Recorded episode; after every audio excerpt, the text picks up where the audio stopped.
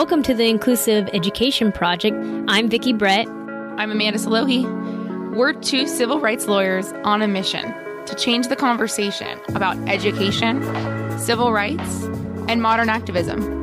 Each week, we're going to explore new topics which are going to educate and empower others and give them a platform to enact change in education and level the playing field. Welcome, welcome. Hi, everyone. It is the end of a long month, August. I feel like it started like so quickly with so many people going back at the beginning of August to school. Yeah. It's crazy how like different like I feel like it used to be where we would have a two week window where almost mm-hmm. all school districts went back to school in those right. two weeks. And now mm-hmm. it's been like a four or five weeks because yeah. some schools going back first week of August and we have yeah. some the first week of September. So yeah, we after like Labor Day. Yeah, it's like the longest month and it's just like hard to keep up. It's like, hey, welcome. You've been in class for a couple weeks. Oh, we start next week. And it's like, what? Like, yeah, I know. And it's crazy the families like where we have split school districts. So we have the elementary mm-hmm. school district and the high school yes. district. They don't always align because mm-hmm. these high school districts are trying to align with AP testing and elementary schools are not because they don't right. care. They don't care. Yeah. Just wild to see like if families have like kids of different ages, but we're yeah. back. Yeah, you've heard us say last year was just wild. And so we're there's no expectation for this school year, but something that we have kind of noticed and we wanted to have a pod, a solo pod, it's a solo pod today, guys, is people believing that their child needs an IEP. So we're going to go back to basics a little bit. And I know, Amanda, you had said that you had had some potential clients come to you with 504s, for example. Yeah, right? yeah. We've seen families where the kid has had a 504 for a few years and with the two years of COVID, three, however many years we want to say this has been going on, I don't even know what year it is anymore. I know, um, I know, I know. that things have gotten much worse. Or, I mean, in some cases, they should have had an IEP all along, mm. but it's now more obvious. But we even are seeing some families where maybe they wouldn't have needed an IEP, but for the trauma of COVID, but mm. for mm. the missed learning opportunities of COVID. So our kiddos that were kindergarten, but now what they're entering third, fourth grade, yeah. and they didn't get real learning. They didn't get a real education school experience for the first couple years, and how much of an impact is that having? So we wanted to go back to basics in this and kind of like go back to square one. If you're in that boat, even if you're not in that boat, you've had an IEP for years, we think this is a good refresher on what you should expect. And we want to do it a little disclaimer. What we're going to talk about today is what the law requires the school districts do. Mm-hmm. You may see something very different. Mm-hmm. That's why we have jobs because schools mm-hmm. don't always do what they're supposed to. So we want to mm-hmm. use this, this episode as a way to empower you that if what we're telling you should happen is not happening with your school, everything goes in writing, follow up with the teams, do everything that we're going to kind of give you feedback on what to do because these schools should be acting. And we know that there's going to be delays in some instances because schools are overloaded with kids needing a lot more. So, you know, if you have any questions about what we're talking about, you know, go back and listen to some of our other episodes, but also like DM us on Instagram, send us messages. You know, we have our Q and A's every couple weeks, so just know that we're always there as a resource. Absolutely, and so we always like to kind of start with what is special education, right? And we've been having a dialogue on our social media about like even using the terminology special education, right? It should just be education at the very least. The law is very late to catch up with terminology. It was yeah. just recently Obama that took out the word mental retardation from right. federal laws right. and that was like in the 2000s right. so it's just like the law yeah and I wanted, to, I wanted to mention because i know we've been posting a lot about it and one thing that i want to make sure people are aware of is that a lot of times when we use the word special education and special needs those are legal terminology as well it's not just language that is used like of course like the way we talk about people and their needs and all of this and disability. There's a lot that we can discuss on that, but there also are legal definitions. So sometimes using the, this language is kind of necessary in the legal sense because if you don't use those words, things certain things don't get triggered right if you don't say i want a special education assessment or you don't say i want special education services a lot of times school districts don't act, right? So there is a time and a place right now because the law is slow that there are instances where this terminology has to be used from the legal perspective. So just kind of an added little thing in there that we want to mention. Well said. And so for us, special education is free and specifically designed instruction to meet the child's special needs. And those special needs should be detailed in the individualized education program plan, IEP.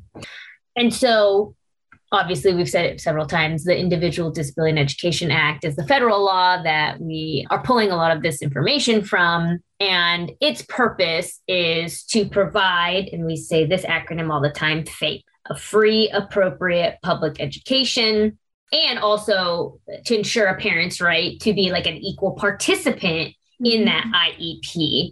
And so we know what free is, we know what public education should kind of look like. What mm-hmm. we, the battle is appropriate, right? And so it all stems from assessments. So when you are going to get started on this journey, you are asking for assessments because assessments are going to point out the child's unique needs, learning style, etc. Right. And this is the point where some of this legal terminology is important. We see a lot of families who don't have specific diagnosis. So maybe you have mm-hmm. ADHD, but maybe mm-hmm. you don't. You don't have any diagnosis. All you know mm-hmm. is that mm-hmm. your child is struggling and your mm-hmm. child is having a hard time, whether it be from COVID or something else. What happens a lot is the families go to the schools and say, I think my child needs some help, or yes. I think my child needs accommodations. Mm-hmm. A lot of times when schools hear those words or stuff mm-hmm. similar, they mm-hmm. think we're going to do a 504 plan. Right. Or a student and, success team meeting. Or a student first. success team meeting. And I was just telling a, a potential client this the other day. Student success team meetings don't really exist. They're not something right. in the legal sense. There's right. nothing in the law that says right. that that is even a thing. Student success teams are something that school districts made up as a way to see if they can support students before going to the formal assessments. In mm-hmm. many cases, it's a delay tactic and mm-hmm. it's not appropriate. If you have a suspicion that your child has a disabling condition, so mm-hmm. it doesn't have to be an official disability, a mm-hmm. disabling condition that impacts their education, you have a right to ask for an assessment, and the school district is required. They're not allowed to sit there and say, do we think they're going to be eligible? Do we right. think they're going to need special education? No. We're like, based on their grades, uh, we don't think that right. we should assess. It's like, right. if this is the first right. assessment, then the obligation is there. And here's assess. a scenario that happens a lot, and we're seeing a lot from COVID because mm. we're seeing a lot of trauma, trauma mm. coming mm. from COVID. Mm. The students very bright. Mm-hmm. They are when they're in school and mm-hmm. they're focused and they mm-hmm. do their work, they get good grades and they do fine. And the school says they're fine their mm-hmm. education, their academics is not impacted. Well, mm-hmm. that child is traumatized, is anxious because they have not been around peers. Maybe they had family members die, all these things. Mm-hmm. They've been out of school. They're anxious about being in school, being away from their family, and they start to withdraw. They start to say, I don't mm-hmm. want to go to school. And they right. start refusing to go to school. And the families are like, I don't know what else to do, so I'm going to keep them home. But the school says, yeah, but when they're there, they're fine. Mm-hmm. This here is a perfect example of a kid who needs an IEP, who needs assessments for an IEP, because there's something going on that is impacting their access to education. So that's an important thing to think about too, is that there's something impeding their access. And it's easy for schools to understand access when they think about like a wheelchair. A child is in a wheelchair. The way to access the building is they need a ramp if there's stairs, right? That's physical access. But accesses many different ways. If they are not able to go to campus because their emotional state or mental health is like inhibiting them ability to go to campus, they're so nervous, so anxious to go to campus. Or if they physically step foot on campus, but they check out, mm-hmm. they're sitting there, mm-hmm. they're quiet, mm-hmm. they don't mm-hmm. seem like a disruption, but it's mm-hmm. in one ear out the other because they're mm-hmm. so anxious, they're in their head.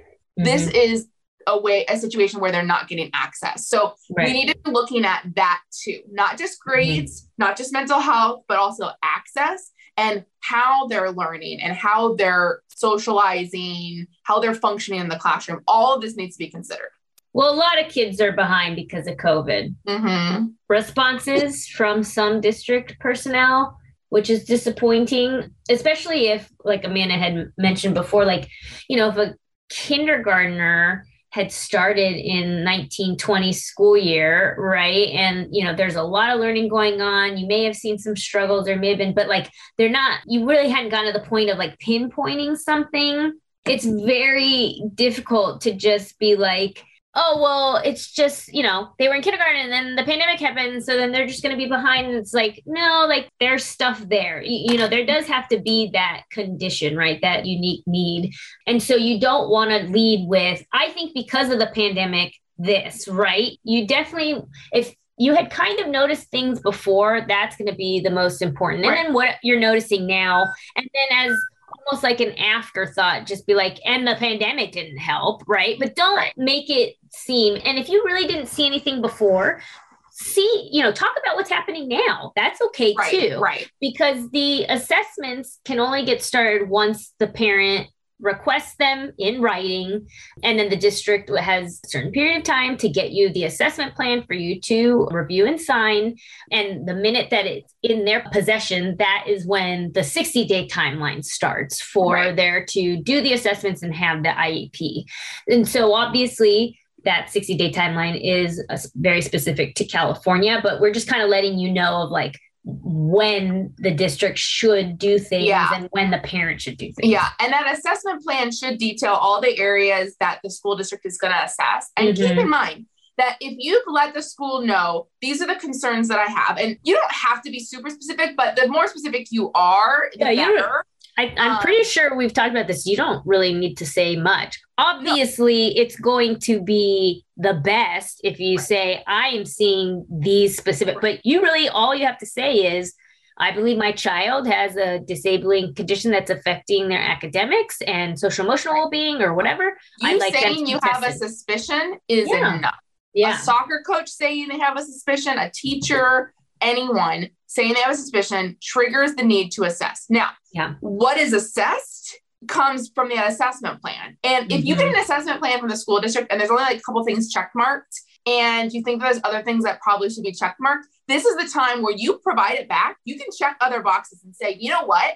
You've offered these assessments, but I think also these other ones need to be checked. Especially with the initial assessment, you really should do a comprehensive assessment. So if you have any suspicion of social issues, the social emotional should be. Uh, if you have any mental health concerns, educationally related mental health assessment should be included. If you have behavioral concerns, and behavior can include maladaptive behaviors like kicking, hitting, eloping, mm-hmm. or it can include inattentive behaviors mm-hmm. like failing to attend a task, mm-hmm. not initiating tasks. Those are behaviors as well. So remember, these or are shutting down, right? Right. Yeah. Shutting down, withdrawing not mm-hmm. socializing. So when you get that assessment plan, it's not an all or nothing. You have a right as a mm-hmm. parent to say, mm-hmm. you know what, I believe these other assessments should be included as well. So when you return that, then, you know, they have to then agree to it, of course, but it's always important to let them know these are the things that I'm concerned about. And then, like Vicki said, that assessment period occurs.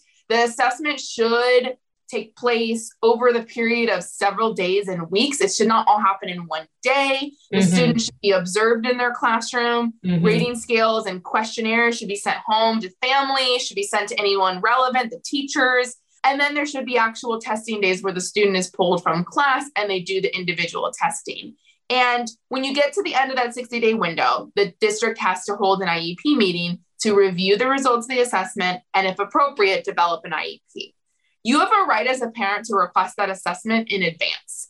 So we always say that when you to the assessment plan, you kind of mark it on your calendar. So if you know that 60 days from now, from the time you sign an assessment plan, you're going to have an IEP meeting and someday in that window, when you get to like the middle time, that's a good opportunity to say, Hey, I know we're going to have an IEP soon. Can you start giving us times and dates? And by the way, I really like to see the assessment report in advance. So can you please give it to me three business days, five business days in advance of the meeting? the purpose of that is then you can review it, you can write down questions Mhm. so that you're not sitting there in that meeting getting so much information because the assessment could be 30, 40 pages. So you can be prepared. And something we also see is districts just uh, like having one IEP meeting to review all the assessments. And then they go, oh, time's up. We have to do another IEP meeting 30 days from now. And, you know, that's just not appropriate. And is it best practices that they have the assessment done, you know, a few days before the IEP meeting? Absolutely, yes. There's nothing in the law that says you have to have this three days before, five days before. Is it best practice? Yes. Does it help a parent become an equal participant in the IEP meeting specifically? We believe so. And so, for the most part, yes, we are able to get it, you know, a day before if we've gotten it mornings before you know it just depends right? But if you really have this kind of understanding where you're just saying look i want to save everybody's time. I want to be sure that my questions are answered that i'm not overwhelmed like it's harder for them to just downright say no right? And honestly, like if you're talking to the speech therapist or the special ed teacher Mhm. and like in giving them the rating scales back and giving them feedback, if you tell them too, hey, if you don't mind giving me the report a couple of days in advance, here's what it does. These Mhm. assessors don't like going word for word, page by page in these meetings. I tell you that 99% of the time when I go to an IEP meeting and I say, hey, we already got the assessment ahead of time, parent and I looked at it, we don't need to go page by page, just give me a summary. They go, oh, Right. thank you so much. Because it's a waste of everyone's time because we all can read Right. it's more Right. important that your questions are answered because a lot of times you read through this material and you need to ask questions you need clarifying information so it's better use of our time to have the specialist the speech therapist the school psychologist the teacher to explain what it means because Mhm. it's not enough to just get an assessment report. You should be getting an explanation of what do these scores mean? What do these results mean? What does the impact look like on the day-to-day school? Because it's from there that you determine what goals we're going to be including in the IEP, whether the student's eligible, what services they need, and all of that. So sometimes just like having those casual conversations as well, like put it in writing first, but also don't be afraid to say it also to the providers because a lot of times they're like, I'll give it to you because it's going to benefit us all. right. Um, absolutely so, in scheduling that IEP meeting, one thing we want to note is that the law requires IEP meetings be held at a mutually convenient time and place, day, time, and place which Mhm. means it doesn't have to be in person. It can be on Zoom. It doesn't have to be in the small window of school gets out at 3 and teachers leave at 3:40. Mhm.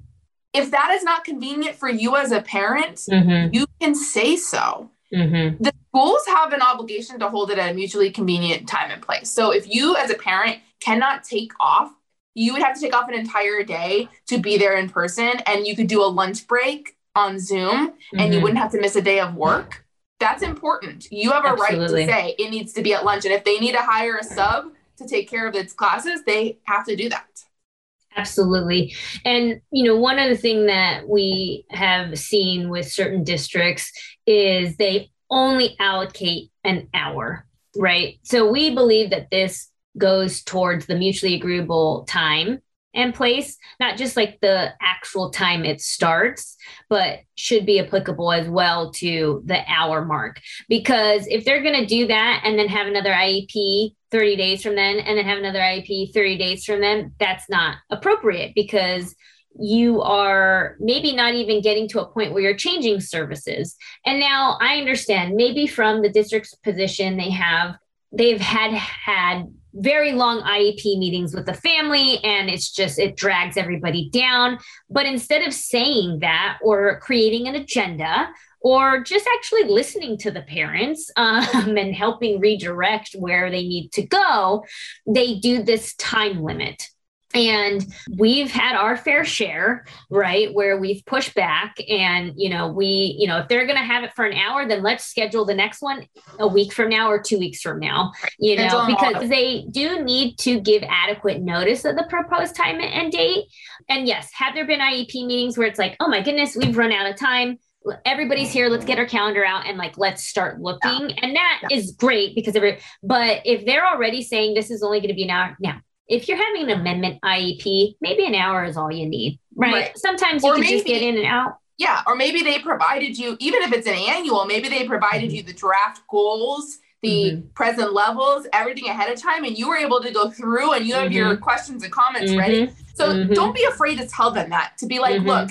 if you're telling me you can only do an hour, we can make that work if you Mhm. give me all of these things like several Mhm. days in advance so that I can review Mhm. them, I can give you feedback, Mhm. and then you can look at that feedback before the meeting so that right anything that's left over to discuss can happen in that meeting. There's like there are time and places where an hour can be appropriate, but absolutely for an initial, that should never be the case because there's a Right. lot to go over. And if you're new to special education, you're new to IEPs, Mhm. Mhm. there's so much out there that's going on. And one thing we find with initial IEPs with a lot of families is that things aren't explained enough, the process. So Mhm.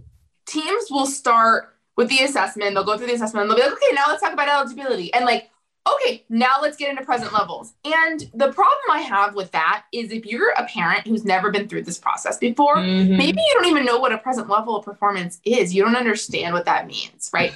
So don't be afraid to ask them to slow down and say, can you explain what the present levels of performance mean? Now, hopefully you've listened to our podcast and you're a pro and you know what it means, right? And you know that from the present levels of performance, where they're functioning in this moment, where we you know that we can pull where areas of weaknesses, where are challenges that we can use for creating goals. And you know that process. But maybe you still need a refresher or you could use a refresher. Maybe you're talking to another parent who's never been through this process and you're giving them tips. This is something to tell them. The school team is required to ensure that you are a meaningful participant in the Mhm. IEP process. Mhm. And in order to be a meaningful participant, you have to know what's going on and you have to be apprised of the process, Mhm. not just let me give you a bunch of information that we're regurgitating and that we're putting in these documents and expecting you to read. So we have a couple episodes that you can go back to on like specifically what are present levels, what are goals, how do we go through that process. So go and listen to those. But know that when you're done with this IEP meeting and they've made your child eligible, they've created goals, they've gone through an IEP and they've made an offer, you do not need to sign right then and there. Mhm. You don't have to agree to anything right then and there. Mhm. Mhm. You have a right to take the document with you and read it by yourself at home with a with friend your partner Mhm. with a glass of wine, whatever you need to do, right? To be able to digest the information you've been provided because it's important that you take that time because you might take it home and think and go, I don't know if that makes sense. Right. Right. And then if you need to hold another meeting, you can. Or you can send your questions via email or letter or Mhm. something like that Mhm. feel free. If there are things in the IEP that you just don't agree to, for instance, let's say your child is in middle school or high school when you're going through this process for the first time, or maybe it's, you know, several annuals later. And the team has said, look, your child is struggling a little academically, whatever the reason may be. And we think that it would be best that your child has a resource class or an RSP Mhm. class or a Mhm. study skills class Mhm. and they've explained what the study skills class looks like. And you go, yeah, it sounds great and all, but what does that mean for my child? That means that Mhm. my child no longer gets an elective. Mhm. That's not going to work for my Mhm. child because I know that my child loves art and that's the only buy in they have. and like the it's October, right? So then if you make this change right now, it's like you're just like ripping them from it. Right. And you know that it's going to be a disaster for your child. So you have a right to say, you know what? I agree with this IEP for the most part. I think that the goals are great. I think that the accommodations are great.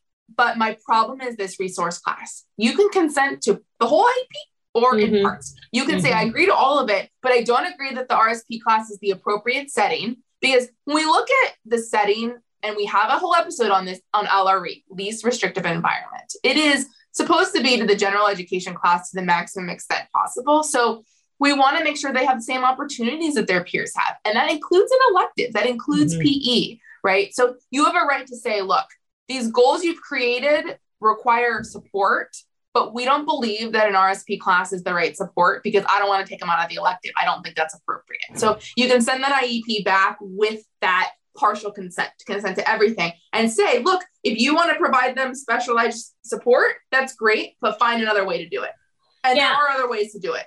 Yeah, oftentimes we see that parents believe they have this power and so they don't sign an initial IEP. If you believe that your child requires an IEP and you agree with the eligibility of, let's just say, autism, then you want to agree to that, but maybe you disagree with the goals and the services, right?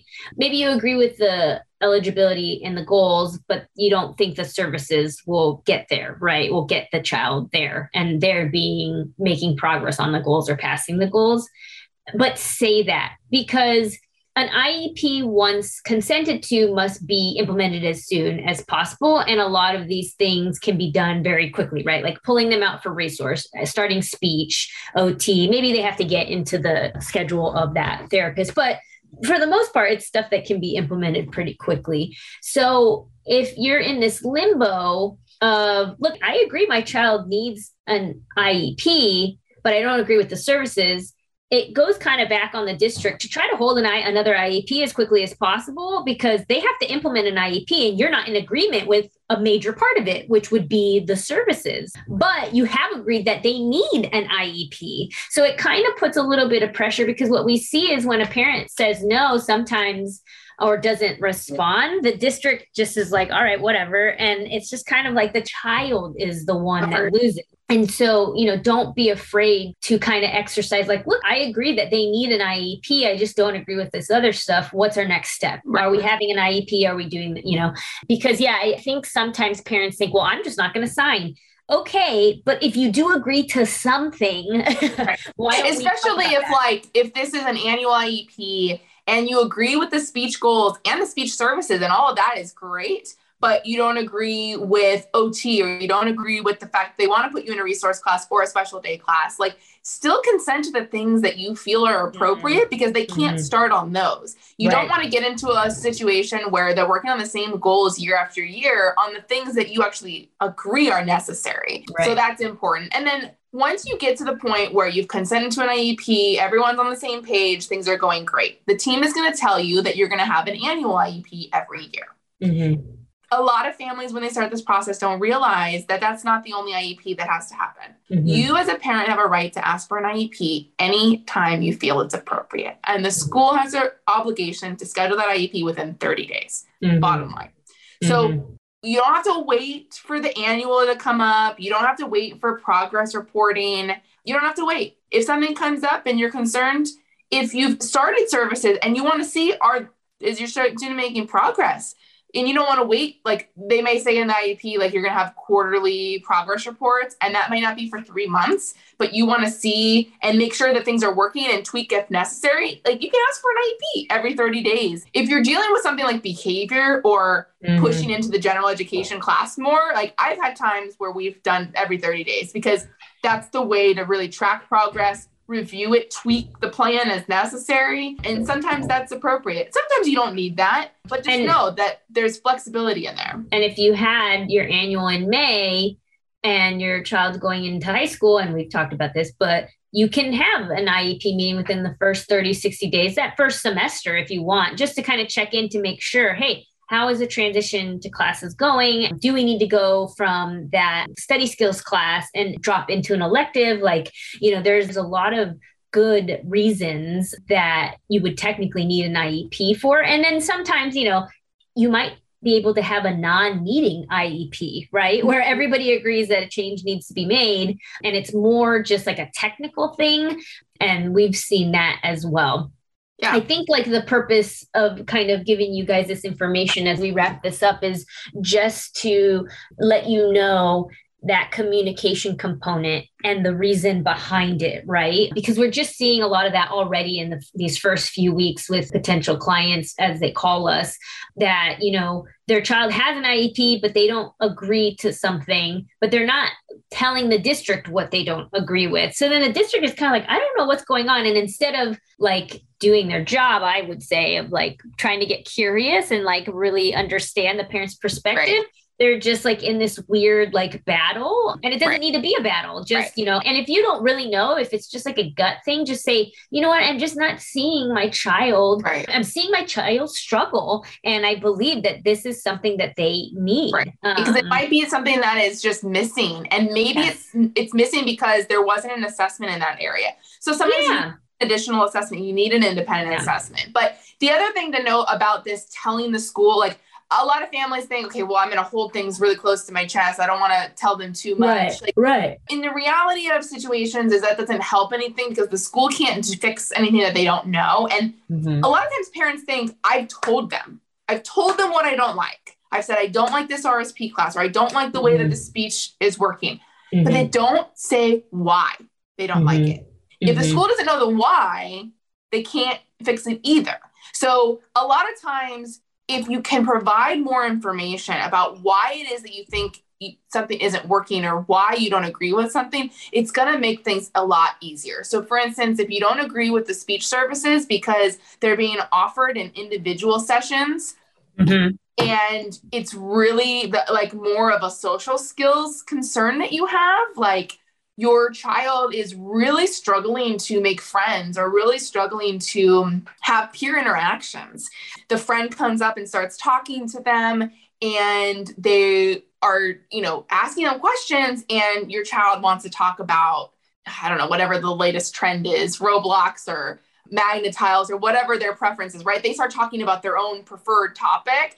And totally then the peer is like, I asked you a question about what you did this summer. Like, this is not a good, right? So you're having trouble with these peer interactions, but the speech, you have a speech goal about it, but it's mm. an individual session with an adult. Well, that doesn't solve the problem. Mm-hmm. So mm-hmm. you would mm-hmm. want to explain, look, I don't believe that individual speech sessions is appropriate because I think they need to work with peers mm-hmm. on social engagement. Social stories aren't enough. So that explanation is going to help so much more the team yes. kind of figure out how can we better support you. Yeah. And, you know, they see a lot of different iterations and they sometimes say, but this is what works for others. And sometimes you just have to remind everyone, like, I don't really care, and, and in a nicer way, I suppose. Yeah. I'm, I'm, without my caffeine this morning, but you know, it, that's cool. But like, we're here for ex student, and that's my focus. So while right. that may be right, I need you to tell me more about why it works for my child because right. I don't believe that it does, right? Yeah. Yeah. So we'll kind of leave you with that. We hope that this quick episode, which I feel like it went by very quickly, but there was a lot of information. Um, if you want to, for us to go more in depth, um, we do have a couple ideas of going more in depth with the components of the IEPs and stuff like that. But if you guys have any other ideas or situations that you want us to discuss, please just message us. You can always email us at info at iepcalifornia.org, or like Amanda said, on our Facebook group or via Instagram. We are going to get through this together just like we have been the last couple of years. Thanks for coming on this wild ride with us, and we will talk to you next week. Bye. Bye.